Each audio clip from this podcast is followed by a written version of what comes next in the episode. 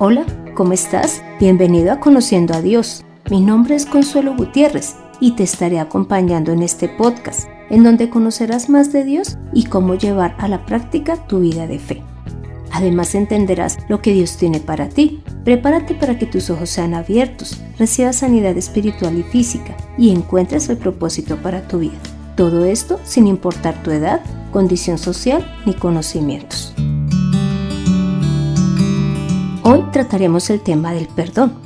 Y es porque si nosotros no perdonamos, no podremos avanzar en nuestra vida física ni espiritual, porque esto afecta ambas áreas. Inclusive, en la parte física, por falta de perdón podemos enfermar, vivir angustiados, pensando solo en la persona que nos ofendió. Inclusive, queremos que esa persona nos busque, nos pida perdón. Pero ¿y qué pasa si ella no lo hace? O él no lo hace, pues vamos a durar mucho tiempo dando vueltas en un tema, en algo que nos hicieron, sintiendo dolor y rabia, e inclusive puede que la otra persona esté tranquila y sin sentir ninguna culpa. Pero Dios habla todo el tiempo en su palabra sobre el tema del perdón. Leamos Marcos 11 del 25 al 26.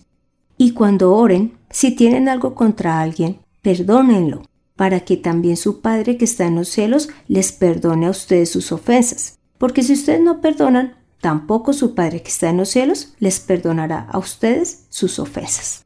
Imagínate, si Dios que es el ser supremo, el santo, el que nunca nos ha hecho mal, en cambio nosotros sí hemos sido altaneros con Él, desobedientes, lo hemos ignorado.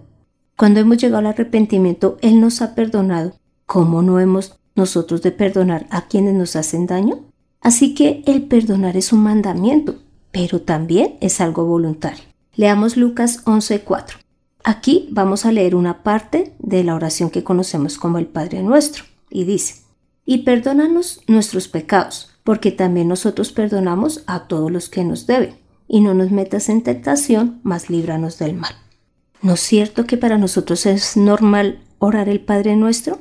Y mira, con esta frase nos estamos comprometiendo a perdonar a los demás, porque estamos pidiendo el perdón de Dios y le decimos así como nosotros perdonamos a, quien, a quienes nos ofenden. Y resulta que no estamos trabajando en esta área. Entonces, si nosotros somos conscientes de lo que le estamos diciendo a Dios, pues con mayor razón debemos de saber que debemos de perdonar a quienes nos han ofendido. Porque es lo que estamos diciéndole al Señor en esta oración.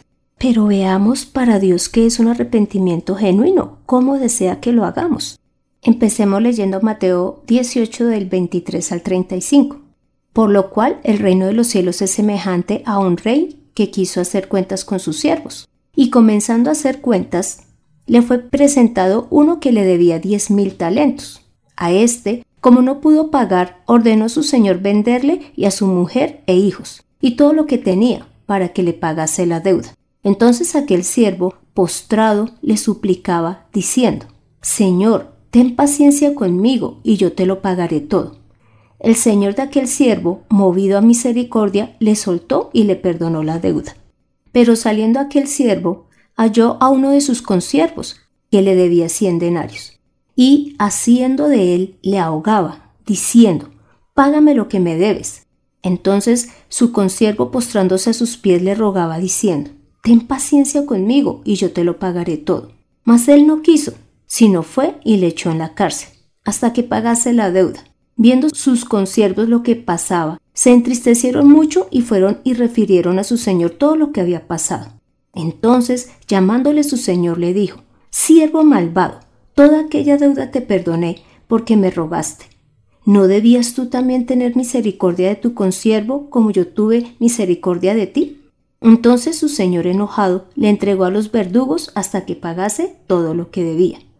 Así también mi Padre Celestial hará con vosotros si no perdonáis de todo corazón cada uno a su hermano sus ofensas. Mira, acá el Señor está pidiendo que perdonemos de todo corazón a los que nos ofenden. Esa es una de las condiciones que el Señor pone para el perdón. Y analizando esta porción de la Biblia, busqué que era un talento y equivale a 21.600 gramos de plata o 21 kilos de plata. Es decir, que el primer siervo le debía a su señor 210 mil kilos de plata. Imagínese. Y fue al que el señor perdonó. Pero ya cuando el siervo salió y se encontró con su compañero, a quien no quiso perdonar, este solo le debía 385 kilos. Si te das cuenta, Dios acá está haciendo la comparación de que Él nos ha perdonado por completo y Él nos ha perdonado una deuda que jamás podremos pagar. Es demasiado grande y Él ha decidido perdonarnos. Ha tenido misericordia con nosotros. A nosotros nos han ofendido, también hemos ofendido. Pero, ¿qué pasa? Que jamás ese daño que nos hayan hecho o esa ofensa superará lo que nosotros le hicimos al Señor. Así que solamente nos queda perdonar, porque eso forma parte de lo que Dios nos está pidiendo, y hacerlo de corazón, es decir, no guardando rencillas. Con el fin de continuar viendo cómo Dios desea que sea el perdón, vamos a leer 1 Samuel capítulo 24 del 7 al 12. Con estas palabras David reprendió a sus hombres y no les permitió hacerle ningún daño al rey. Y cuando Saúl salió de la cueva, siguió su camino, pero David salió detrás de él y, una vez fuera, gritó de manera que Saúl lo oyera. Mi señor y rey. Saúl volvió la mirada y vio que David, de rodillas y con el rostro inclinado en actitud de reverencia, le decía, ¿Por qué te dejas guiar por quienes te dicen que yo te busco para hacerte daño? Comprueba por ti mismo que el Señor te puso hoy en mis manos, allí dentro de la cueva. Mis hombres me insistían que te matara, pero yo te perdoné, pues me dije, no puedo hacerle ningún mal a mi Señor, porque Dios lo consagró como rey. Mira, Padre mío, aquí en mi mano tengo el borde de tu manto. Yo lo corté y no te maté. Date cuenta que nunca te he traicionado y tampoco te he hecho ningún mal. Sin embargo, tú me andas persiguiendo con la intención de matarme. Que el Señor nos juzgue a los dos y que Él me vengue a ti, pero yo nunca levantaré mis manos contra ti. Esta porción bíblica muestra que nosotros no debemos de escuchar las voces de los demás. ¿Por qué? Porque nosotros estamos disgustados con alguien y empezamos a buscar como más motivos para seguir bravos y entonces le preguntamos a otras personas sobre lo que la persona que nos ofendió ha hecho, ha dicho, cómo se ha comportado. Pero acá está mostrando Dios a través del rey David que nosotros no debemos de basarnos en lo que digan los demás, sino en lo que realmente ocurrió con nosotros. Es decir, ese perdón o ese motivo para estar disgustado no estar basado en lo que dicen los demás, sino en lo vivido.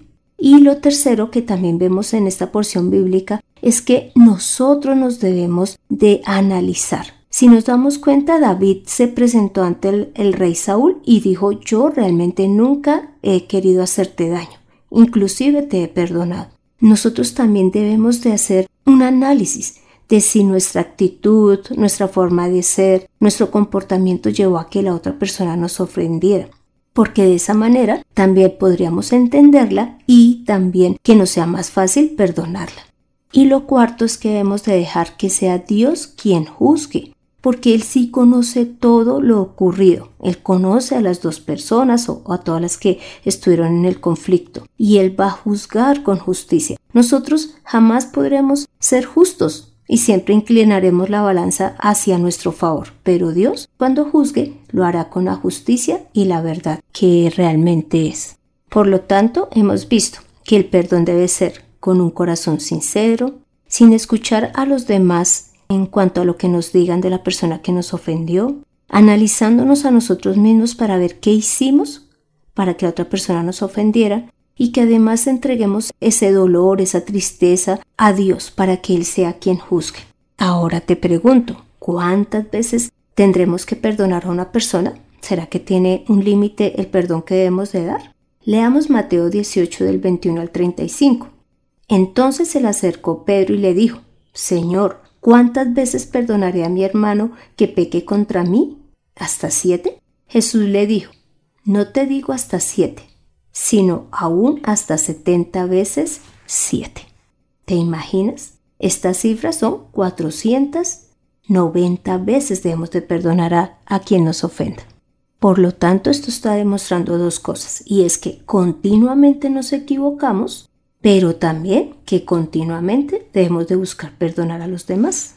Y volviendo a la parábola de los talentos, si nosotros analizamos, frente a Dios hemos pecado infinidad de veces, así que nuestra deuda frente a Él es demasiado grande, no tenemos ni cómo pagarla. Así que más bien seamos humildes frente al Señor, recibamos su perdón y más bien trabajemos en nuestra vida para perdonar cada vez más rápido a quienes nos ofenden, pero también cambiar las cosas en nosotros que hacen que las personas se vayan en contra nuestra. Mira, el perdón es muy importante para Dios. Leamos Mateo 5 del 21 al 24.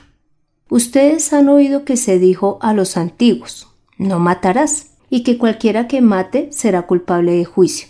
Pero yo les digo que cualquiera que se enoje contra su hermano será culpable de juicio, y cualquiera que a su hermano le diga necio será culpable ante el concilio, y cualquiera que le diga fatuo quedará expuesto al infierno de fuego.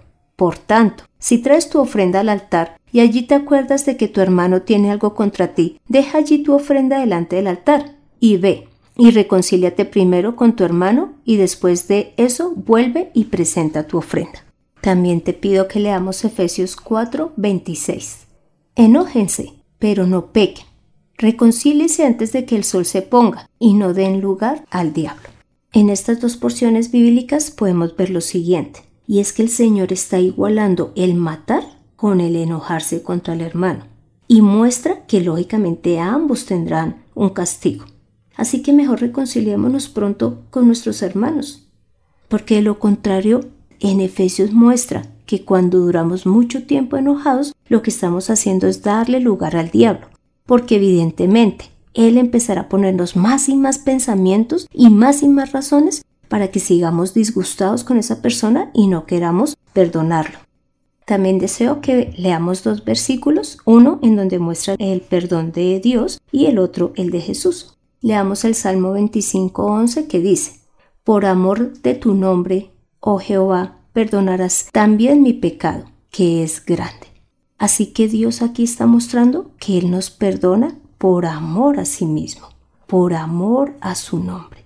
Y veamos a Jesús en cuanto a Lucas 23, 34, en donde vemos lo siguiente.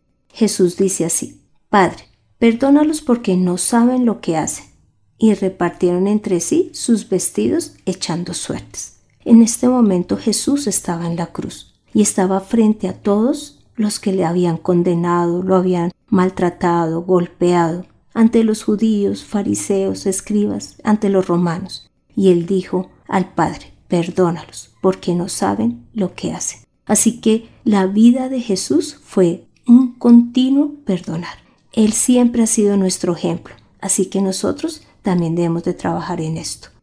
También te quiero dar mi testimonio. Te cuento que yo soy separada. Y cuando me separé, pues sentí muchísimo dolor por lo que mi esposo me había hecho. Y yo esperaba que él volviera y me pidiera perdón. Pero un día orando, Dios me puso a analizar mi comportamiento frente a la situación presentada. Y adivina qué, yo también había sido infiel y no tuve ninguna misericordia hacia quien fue mi esposo. A él le causé mucho daño, pues él estaba enterado de todo lo que yo hacía. Cuando entendí el dolor tan grande que le causé y vi la razón por la cual se fue, ahí sí le pude perdonar, porque entendí que yo también le había hecho mucho daño y que inclusive había ayudado a la destrucción de mi hogar. Pero esto no lo había entendido hasta que Dios en oración no me ayudó a que yo misma me analizara. Pero también en otra oportunidad sentía mucho enojo con una persona, pues ella tenía actitudes conmigo que yo consideraba injustas. Así que de igual manera Dios me llevó a hacer una lista de las cosas que habían ocurrido y empecé a escribir todo lo que yo había hecho, todo lo que la otra persona había hecho, cómo habíamos respondido. Y otra vez pasó lo mismo, que Dios me mostró que la persona sencillamente estaba respondiendo a mi actitud y que yo estaba recibiendo lo mismo que le había dado. Así que en ese momento cuando hice el análisis y vi que no era la víctima, sino que también había participado de lo que había ocurrido, pude perdonarla y pude avanzar en mi vida de fe. ¿Por qué? Porque lo último que vamos a ver es qué logramos cuando perdonamos. Y lo primero es que obedecemos al Señor. Que podemos avanzar en nuestra vida de fe, que tenemos una sanidad física, que tenemos libertad, que además podemos avanzar en nuestra vida diaria, que no hay nada que nos detenga, que nos da paz espiritual. Inclusive al dormir no estamos pensando en qué hacer o cómo decir o qué obrar para que esa persona nos pida perdón, sino que sentimos paz. Y además de que sirve una vida llena de rencores, más bien dejemos en libertad a los que nos han ofendido y entreguémosle todo a Dios. Te invito a que me acompañes en esta oración final. Santo Señor, gracias por darnos el perdón a través de Jesús. Gracias por mostrarnos que es mejor perdonar y dejar que tú seas quien juzgue, porque lo harás con justicia. Hoy reconocemos que también hemos ofendido y que hemos hecho mal a los demás, así que decidimos perdonar y pedir perdón por los errores cometidos. Gracias por ser un Dios perdonador, justo y misericordioso. Tú eres quien merece todo el honor y toda la gloria. Hemos orado en el nombre de Cristo Jesús. Amén. Toma la mejor decisión. Analiza en qué debes mejorar para que no ofendas más a los demás, pero también perdona y pide perdón. Siente libertad y estarás obedeciendo de esta manera a Dios. Dios es real y desea que lo conozcas. Descúbrelo en Conociendo a Dios. Este fue el episodio 33, en donde vimos el tema del perdón. Básicamente porque sin él no podremos avanzar, no podremos recibir el perdón de pecados, no podremos recibir la salvación. Te animo para que leas Génesis 50, 17, Colosenses 3, 13, el Salmo 25, 11, y el Salmo 103.11. Allí encontrarás cómo es el perdón que Dios da y el, y el que espera que demos. Pon en acción lo aprendido. Analiza tus obras y perdona. Además, ora, lee la palabra, congrégate, predica, ofrenda y diezma. Gracias por escuchar este podcast mientras esperas en el bus, tomas un café o estás en tu trabajo. No dejes de compartirlo para que más personas entiendan el valor y la importancia del perdón. Me gustaría conocer tu opinión, dudas o aportes. Para esto puedes escribir al correo mirtaconsuelog.com. Soy Consuelo Gutiérrez, tu compañera en este camino. En adición de este podcast, José Luis Calderón. Dios continúe transformando y usando nuestras vidas.